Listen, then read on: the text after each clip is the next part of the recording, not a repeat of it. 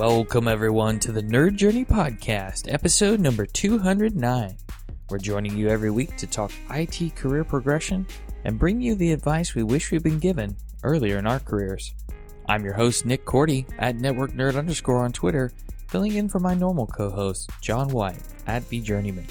We are a couple of pre sales technical engineers with backgrounds in IT operations. We hope our career discussions will be vendor neutral, relevant across disciplines, and remain timeless. If you're enjoying our content, please drop us a positive review on Apple Podcasts or wherever you subscribe. And if you want to get in touch with us, tweet or DM at Nerd Journey. Ultimately, we're just two nerds on a journey to career enlightenment. So let's take a trip. This week, we are back with part two of Anudeep Parhar's story. But if you missed part one in episode 208, here's a little recap. We talked about Anudeep being a heads down developer who pursued leadership as a way to progress his career, and we followed him all the way up to that VP level, even CTO. He was curious about the technology and wanted to focus on emerging technology, but he was also very curious about how businesses use it and how it can make an impact. He learned a lot of things about being a frontline manager and higher levels of management that I think could be valuable to go back and listen to. This week in part two, we're going to start off with what Dan Coyle would call a moment of ignition. Anudeep's going to tell a story about seeing someone do something and that kind of giving him the thought that he could do it too. If you were asked the difference between a CTO and a CIO, what would you say? Would you be able to paint the difference between those two? I don't think I would have been able to do it very well had you asked me before this episode, this interview happened. And how technical should a CIO be, by the way? What does that even mean? We'll talk about how to communicate with executives, how C level execs communicate with the people under them, and why, if you've been the CIO, why would you want to keep moving up? We'll answer all those questions and more in this part two of our interview with Anudeep Parhar.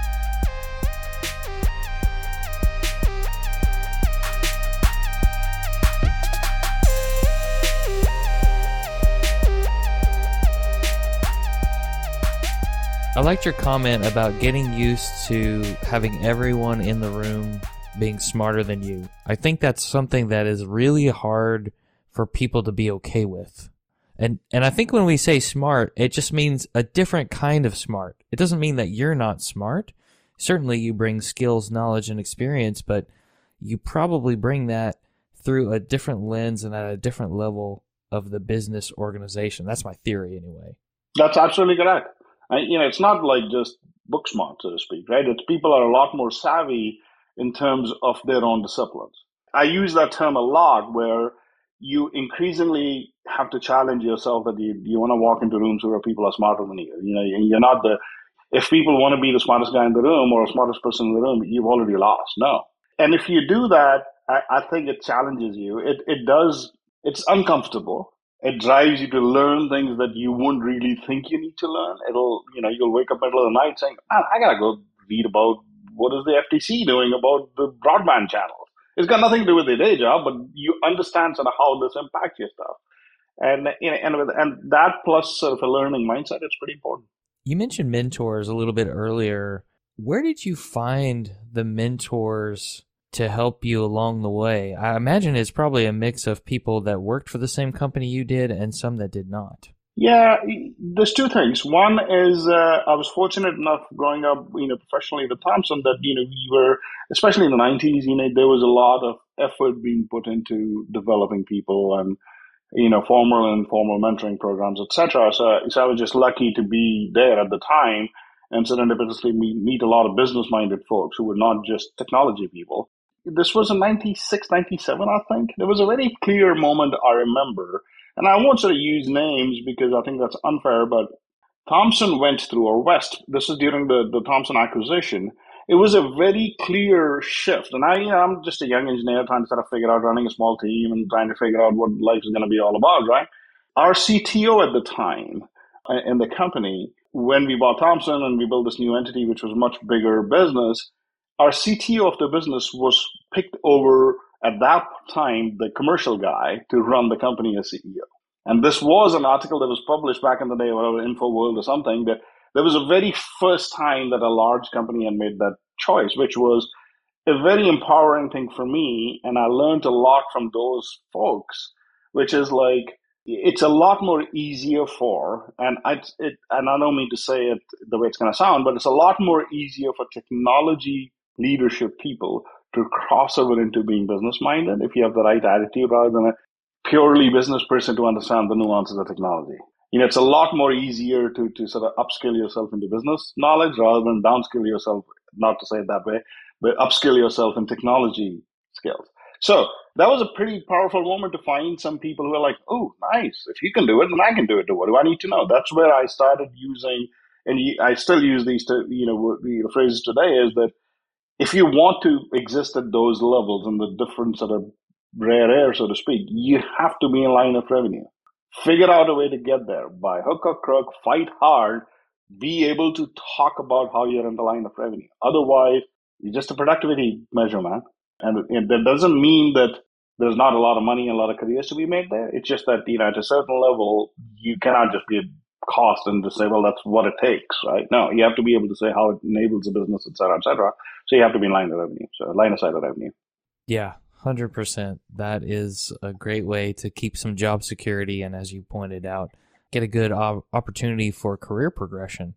Yeah, and I didn't answer your question around sort of so directly around the mentorship stuff. So, so Thomson, I learned you know fortunate enough to work for the company where there was a lot of mentorship. And the second thing, and this is personally for me, and not everybody likes to do it or not, you have to be out there. You know, when I started to do this, we didn't have LinkedIn or any of this stuff. So you you formed local networks with like-minded people. You have to sort of push yourself to you know, have these conversations, make the time to go there and learn from folks and, you know, extend sort of reach. With, you know, when LinkedIn came out, you know, it's been a lot more easier, but I don't think people still use it the way, in my opinion, the way it's used to use. You know, I think that you have to put yourself out there to be able to reach out to folks and to be able to sort of be humble about requesting assistance or saying, Hey, can you spare 30 minutes with this and make the effort to go see them where they are? So there is a lot of networking you have to do there's a lot more tools available now, and then you have to actively seek out mentors. Mentors are not going to come look for you, right? So you see, you have to take the initiative.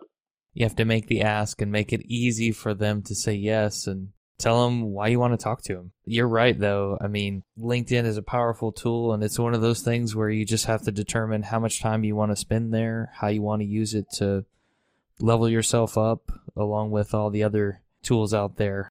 Mm-hmm. Sometimes people, I think, can get overwhelmed, but I do like what you said about seeing someone who's more like you succeed and be selected for a CEO role. It kind of gives you the, oh, I can do this. So when I've heard about or seen evidence of someone like me or have someone who has something in common with me succeed, it gives me more confidence that I can actually do it. Absolutely. Hey, you guys are the prime example of that right now. Well, we're we're trying. We're uh, we're just riding on our guests' backs and getting their information out there to the world.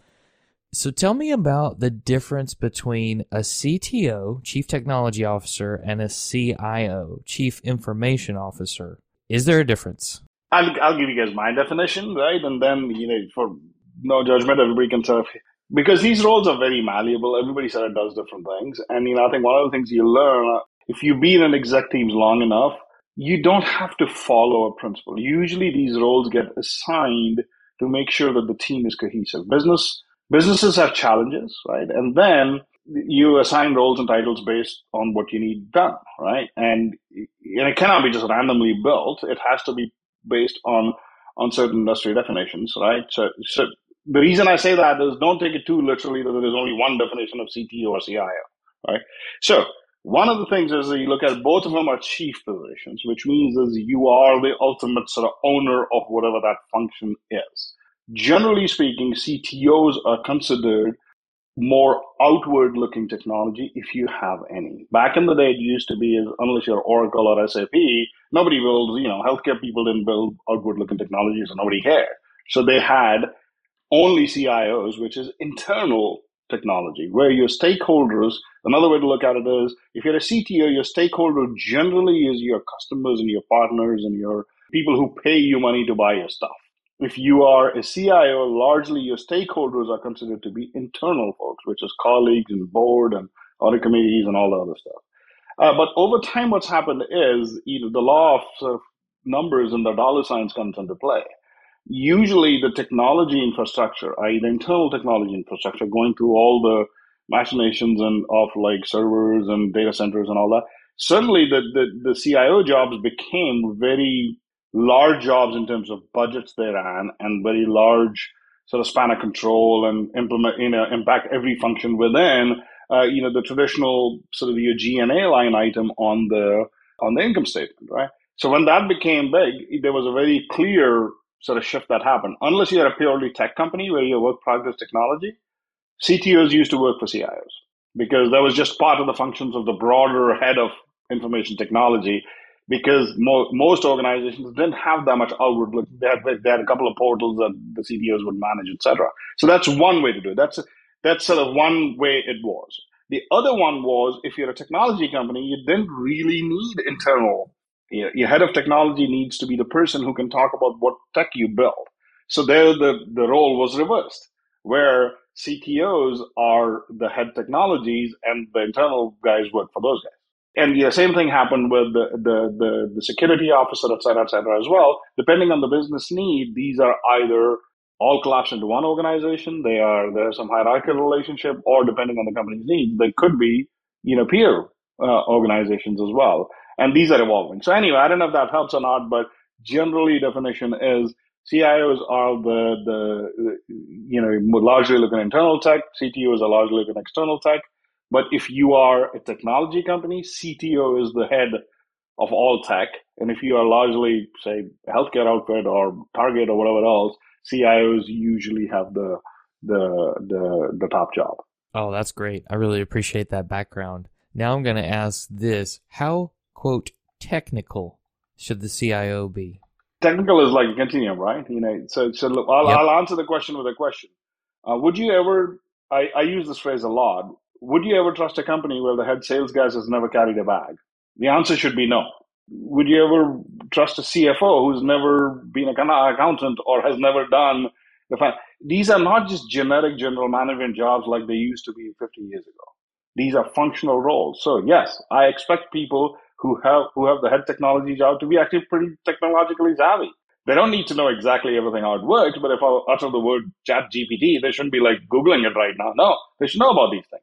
That's that's a good point. Staying on top of technology trends. That's something that you constantly have to do if you're going to be in either one of those roles, whether it's CTO or CIO. And if you're running people organizations, I wouldn't trust people who just sort of make stuff up, right? You got to be able to sort of, you need to be able to have reasonable arguments and, and be able to justify why you think a certain way. Again, comes back to it. These are technical jobs, and you know, these are not general management jobs like they used to be so many years ago that all you have to do is just preside over an organization. No, you're expected to know your stuff. What would you tell someone who had a goal to be CIO as to what they should be thinking about and learning about to progress to that level? So if you are given where people are in their roles, right? If you are, for example, if you you have grown through infrastructure organization, in order to be a CIO, there are organizations or businesses out there where all CIOs do is run networks and you know provision servers, etc. So you can certainly get to that position that way. But generally speaking, where I, I believe the industry is going is you have to even within technology, you have to be able to go on both sides. You got to be able to sort of look at you got to have project management skills. You got to be able to run large cross-functional projects. You got to have the leadership skills in order to get there, and you have to be able to sort of zigzag a little bit within functions. And within, for example, within the traditional technology infrastructure, there's uh, technology organizations, there are infrastructure people, there is the, the project management people, then there is the application developer people, and then there is the application admin people, right? People who maintain large Oracle and SAP and ERP type implementations. In order for people to move ahead, you have to be able to show that you can do more than just one piece. You don't have to be an expert at all of them, but you need to be able to say that you have the wherewithal to be able to do this. And you know, I look at as gain more skills. If you're a core infrastructure person, try to get into the application environment. If you're an application environment, try to get into application development a little bit. Do it early in your career. There is a real rapid click. You know, it's not nobody looks down on saying if you, if I did For two years, I did uh, you know network. Another two years, I did application development. Then I became an SAP guy for two years. Nobody's gonna look at it. People actually will like it. I went through that personally. You know, if you look at my first job at Thomson, all of it was almost like 16, 17 years, right? And then I've changed five jobs since. And I felt really bad. Me, it was like, man, I just took a gig for a couple of years. And when, but that was very explicit. And now in hindsight, people actually understand if you explain it that way. It's like, I, this, these were deliberate choices. I wanted to gain other skills. I wanted to get into the healthcare. I wanted to get into, you know, how do you bring a company in-house? I wanted to get into saying, how do you buy, build and sell a company, etc. So I encourage people to do that. If you want to CIO gig or head of technology gig, try to at least get into one, two other functions. And don't be afraid if you do it for only a year. That's fine. Yeah, that's a good point. Don't be afraid to try it. And if you try it and you're not successful, you can always go back, right? You have to take the risk, right? You know, things are are seldom sort of given to you. That's true. What about we talked about it a little bit before. What about that communication between people at the lowest levels and executives? How can individual contributors do better in the way they communicate with technology executives or others? You have to know the audience a little bit. Now, that's obviously you know the the most obvious statement ever said. You have to sort of know. You know, not, so I can take my example. Like I project a very clear view with the people that I work that I am very commercially minded. I have expertise in how to run things and build things and all the skills that I talked about, and I have proven experience to do that. But you know, over the past say, 10 years, I've been clearly shifting my point of view to be more commercially minded. So if you're an individual contributor in my organizations, you will get my attention and a lot more time with me if you bring that point of view, right? Uh, is like, hey, I want to learn about this stuff. But if somebody wants to come and just talk about saying how you can bend Oracle backwards, I, I have interest, but I, I, I don't have that much interest there. So the reason I say it that way is you, people need to know how to communicate and what to communicate. And for, with that, you need to know sort of who your audience is, and you need to prepare yourself to be able to talk about it like that a lot of times you don't need to just go and say all the smartest things. I've learned, I've been very fortunate in my career that people will take my calls and take meetings with me, you know, very senior executives. And, and you go there and, you know, you, you have to be a little, bring a little bit of humility in terms of saying, hey, you have one point of view and, you know, and, and you have one ask, right? So, you know, so the, the, the receiving executive, so to speak, is thinking about saying, you have a point of view on certain things that you just want to share. And then you have an ask, and can you help me understand this? I just don't get it. I re- clearly remember when I was at Thomson, one of my peers uh, used to run our government business for, oh, sorry, not at Thomson, at Blue Cross. He, he used to run uh, our government business, which was a very profitable business. So I'm like, I have no idea how you, what is the nuances of the business of health insurance in the, in the government sector. So I went and talked to him about a bunch of technology stuff, which he really liked. And I'm like, the next half an hour, can you sort of tell me what your business is? It builds a relationship where people actually want to talk to you because people like to talk about what they're good at and what they do. And so if you create space like that, I think that's a very, very good, you know, communication and effective tool and you will get repeat visits. I think that speaks to something that we encourage people to do in job interviews, and that's bring questions. Yeah. Bring questions for the people that you interact with, whether it's casual, formal, because to your point, and it sounds like you've done this pretty well throughout your career, is you can learn all kinds of things from people just by asking questions. Hey, there's Nick. You know this, man. You know this. What we are doing right now is an exemplar. People love to talk about themselves, right? So use that to your benefit. Use that to your benefit. People love to talk about what they've done, how good they are at what they've done, especially folks who are successful. Use that because there are there are nuggets of learning there. It's not, you know, I, I don't mean to be clear. That's people need to learn from that, right? You know, because it's important, and I and, and I think you got to leverage that. People like talking about their successes. Bring something to the table, and don't be afraid to ask for something. And I think people will respond. Most executives, most leaders that I know will respond to that. They will respect the fact that you're, you're talking about that. For example, right, you know, to your point around bringing questions, I'm fortunate enough that most interviews that we conduct nowadays, by the time people reach my desk, they've already been vetted it's largely a fit conversation at that point. It's not about, I'm not going to ask any clever questions that my people haven't asked the candidate already. They've already grilled them, you know, before they get. So yesterday I was interviewing somebody for a pretty critical position.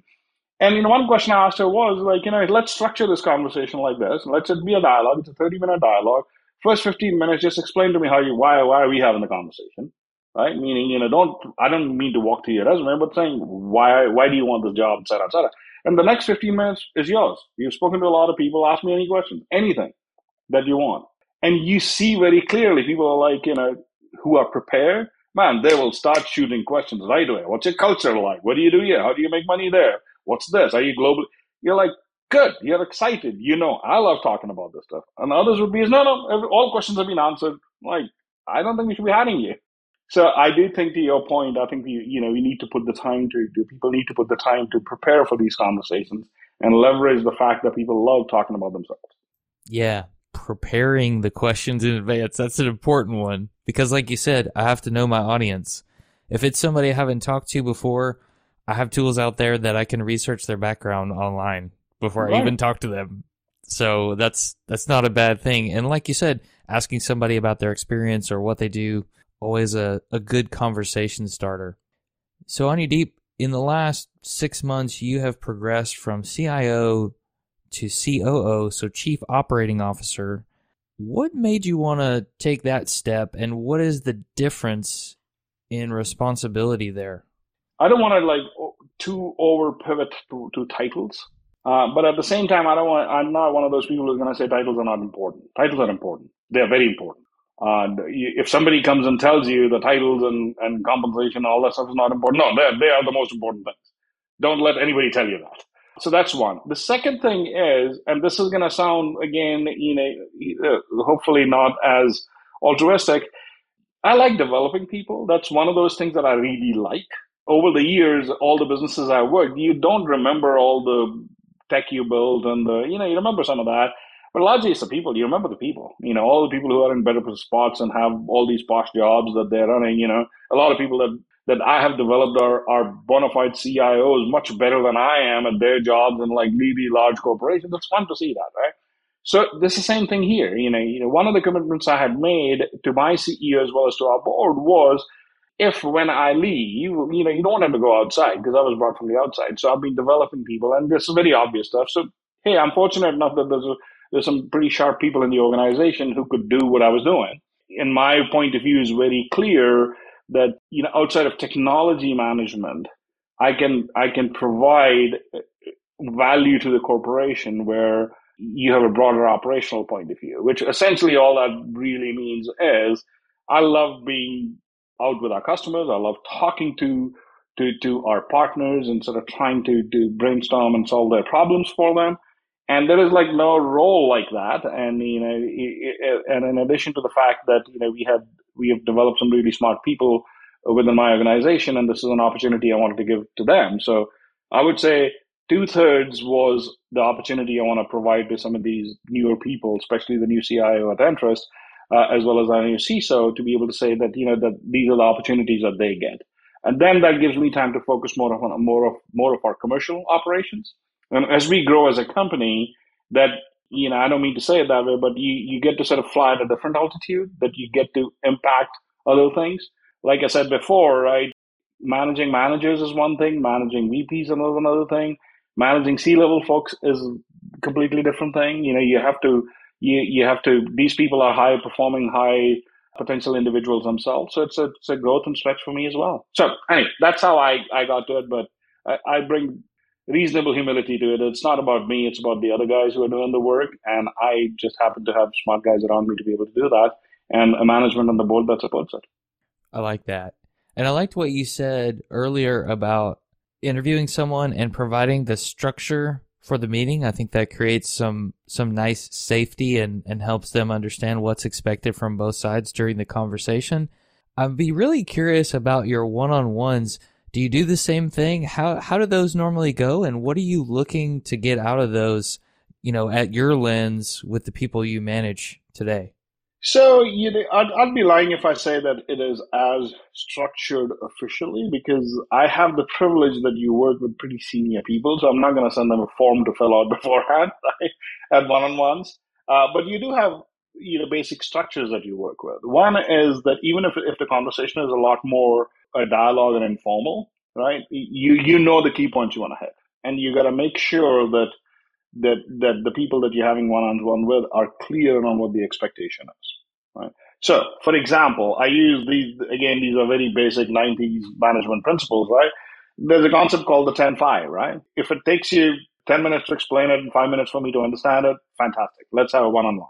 You shouldn't be like, but if it's longer than that, we should have a dedicated meeting because I need to be able to sort of look at it, absorb it. But if it is as simple, let's do it at a one on one. Then we make a decision, move on. But if it's longer than type up me email, let's set up a dedicated meeting. Uh, that's one way. The other thing I look at it is that's a privilege of being in the positions that we are. I can set up a meeting. I can clobber anybody's calendar because of my positional authority, so to speak, right?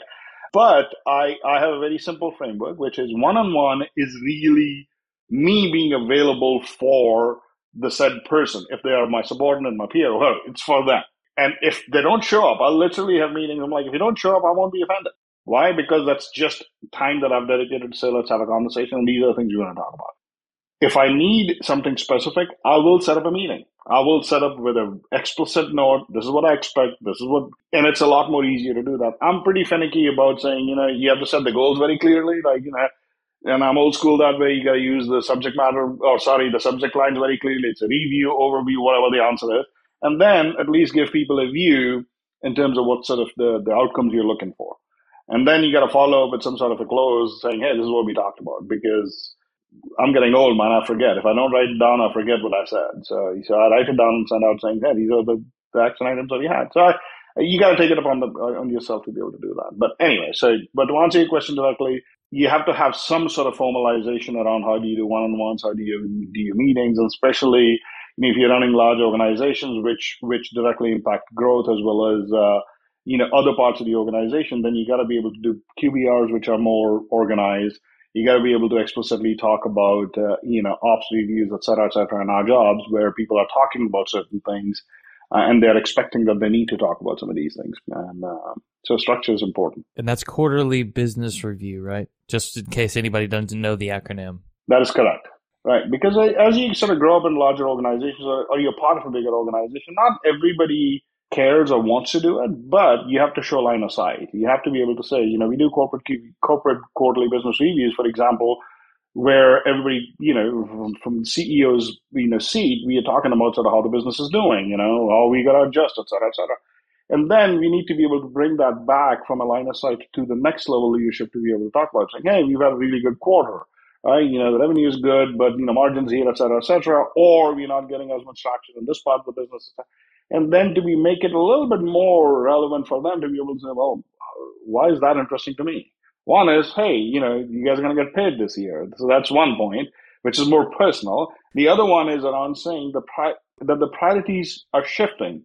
So if you see us make a change, don't be surprised. And again, you know, I'm a little bit old school that way. It's good to have a line of sight, and you know, not everybody either cares for it or or wants it, but absence of it is clearly felt if you do not have a line of sight. So if you have a venue where you can show some line of sight, it doesn't need to be in this modern times. It doesn't need to be a physical QBR. I seldom do any more physical QBRs, but you got to be able to send out note, send out some materials to be able to say, hey, this is sort of where we are at. This is how we are doing in terms of our commercial performance. This is where some of the challenges are. If you expect, if you see some changes happening to your priorities, this is the reason. And then people can start preparing, etc. So I think it's really important to have that sort of cadence. It's interesting because we kind of came full circle with your comment. I don't know if you realized it, but the QBRs and operational reviews, that is an example of a leader such as yourself knowing his or her audience downward and how to communicate it back and how to make sure people understand how what they do fits within the organization and delivers some value, giving them an understanding of their purpose and in what the business does? I, I, think it's important. It's hard. It's hard to carve out the time.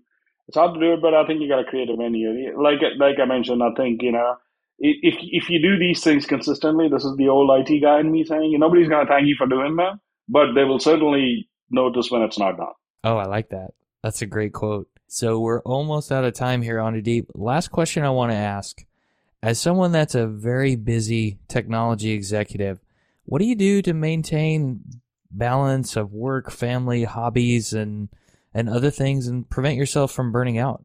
You know, you just stay up nights and weekends, man. You know, sleep is overrated. That's simple as that. More coffee, right? I, am kidding. No, no. I, I, think it's it's a little bit around passion of what you do. Personally, I can talk about myself. This goes back to the top of what we talked about. There's only a few things that are important. If anybody says like work is important in a very macro sense, you know, hey, I'm fortunate enough that we have a family that that comes always first. You know, my family during COVID and now, especially now, you get to spend a lot of time and you can actually do stuff from home. All five of us have been here for the last month or so because my kids are out of school and then Christmas break, et cetera, et cetera.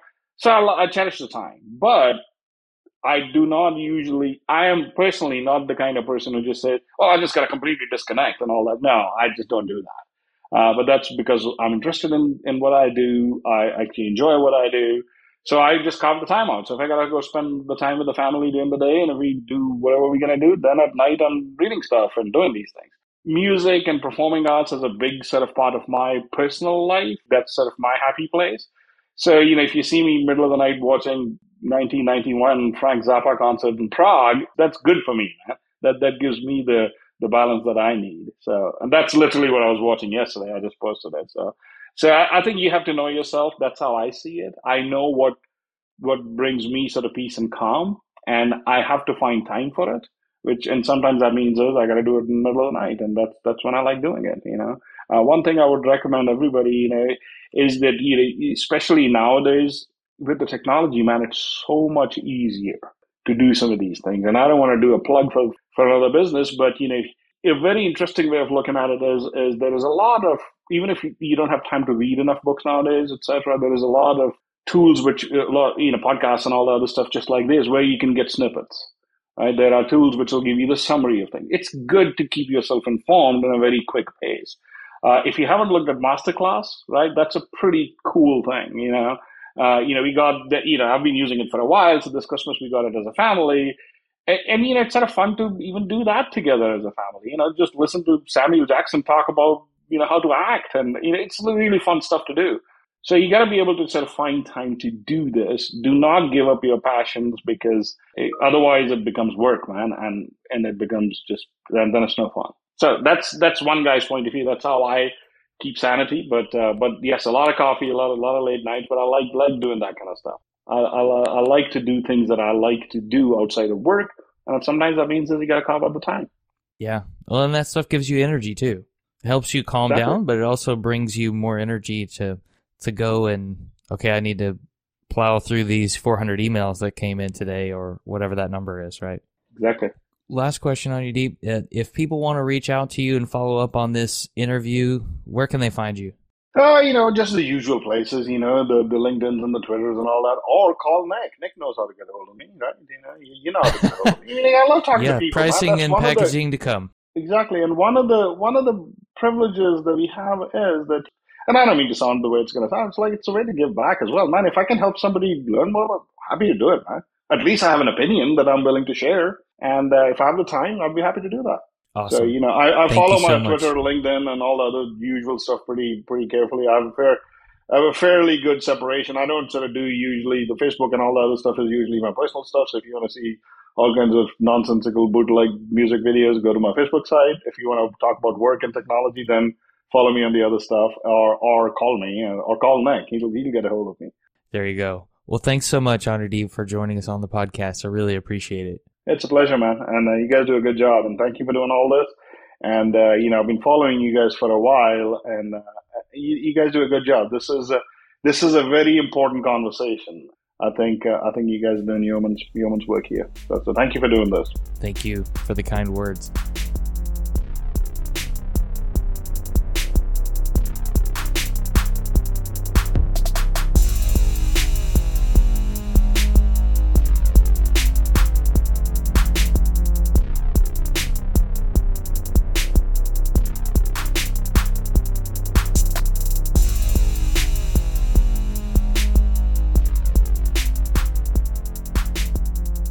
About that story of the interview structure? 15 minutes for Anudeep to ask questions, 15 minutes for the interviewee to ask questions. I hope you can see. I know we've said it time and time again. Make sure and bring your questions to an interview. Make sure you have questions for the person interviewing you and make sure you prepare those ahead of time because people are watching and paying attention to what you ask, to what you're asking about. And if you don't have any questions, could be a red flag or maybe not the best sign to the people interviewing you. Advice for speaking with executives. Bring something to the table. Bring a point of view.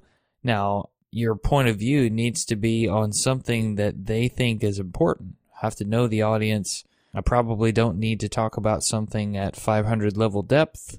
I need to talk about something that's important to this person, and then don't be afraid to ask them for something in that conversation, whatever that may be. If you're not sure what to ask, ask about them. Because as Anudeep said, people love talking about themselves. How about those tips on meeting etiquette that we got? Make sure that the subject of the meeting is clear so that someone knows what it is, what it's about, and put some goals and objectives in the meeting body.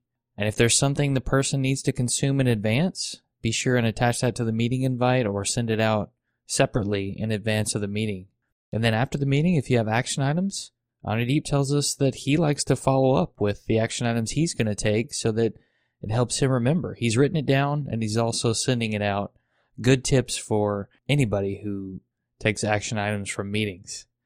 Also, he talked about one on ones and he emphasized that one on ones are for his people. Did you hear that, everybody? One on ones are for you. It's your boss, your manager making time for you, hopefully, to talk about the things that you need help with or that you need to talk about with them. And I think we talked about in previous episodes some ideas on what to do if you're not having regular one on ones with your manager. I think that was episode 45. I'll find it and put it in the show notes. And then also, Anudeep tells us that he had mentors. He reached out to mentors. He took the initiative to reach out because rarely are things given to us. We need to take the initiative. So if there's somebody you want to talk to, go and ask them. Ask them if they'll talk to you. And make it easy for that person to say yes by telling them exactly what you want to talk to them about using that meeting etiquette that Anudeep gave us. For anybody out there who's looking to be the CIO of a company, Anudeep tells us that it may require some other functional roles before you get there and that we shouldn't be afraid to give it a try, even if it's only for a short time. Because if you don't try, you won't actually know if you're able to do it. I really like that example of the quarterly business review and a senior leader attending that, getting the word on the street or the word directly from the CEO of the company, but then breaking that down one level for the people under him to share how that impacts them. What does it mean for them? How does it affect what's going to happen to the company? But also, in what happens to the company, how will it affect the people? You can tell that he definitely has a mind for his people. He mentioned that he really enjoys developing people, and some of his fondest memories are of the people that he's developed and the great successes that they've experienced long after they worked under him. I think that's pretty cool. And I think that's also part of the wanting to make a bigger impact, wanting to influence and impact more people. But despite being a busy executive, you heard it, Anudeep still finds time to keep family first, and he doesn't lose sight of the things that bring him energy and excitement, those passions. So even though it may be hard to disconnect from work, are you setting aside some time to pursue those things that give you energy, to pursue those things that are most important in your life. Just make sure that you're doing that because without that, all you're doing is grinding yourself down. Even if the work's interesting, you need something outside to energize you. So we'll leave it there. Would you want to progress all the way to Chief Operating Officer? Maybe this gives you a glimpse of what it's really like and what it really takes to get there.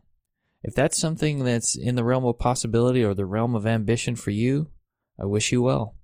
If you're looking for more stories of people who have progressed to the executive leadership level, you can go back and listen to our discussions with Paul Green or Brad Tompkins or Yvette Edwards, to name a few, and we'll make sure that the links to those multi part episodes are in the show notes for reference.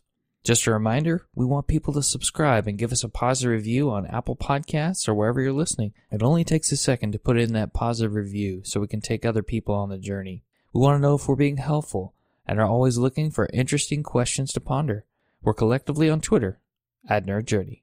Farewell, listeners. Tune in next time as the journey continues. I'm Nick Korte at Network Nerd underscore, flying solo for now, from our buddy John White at vJourneyman, signing off.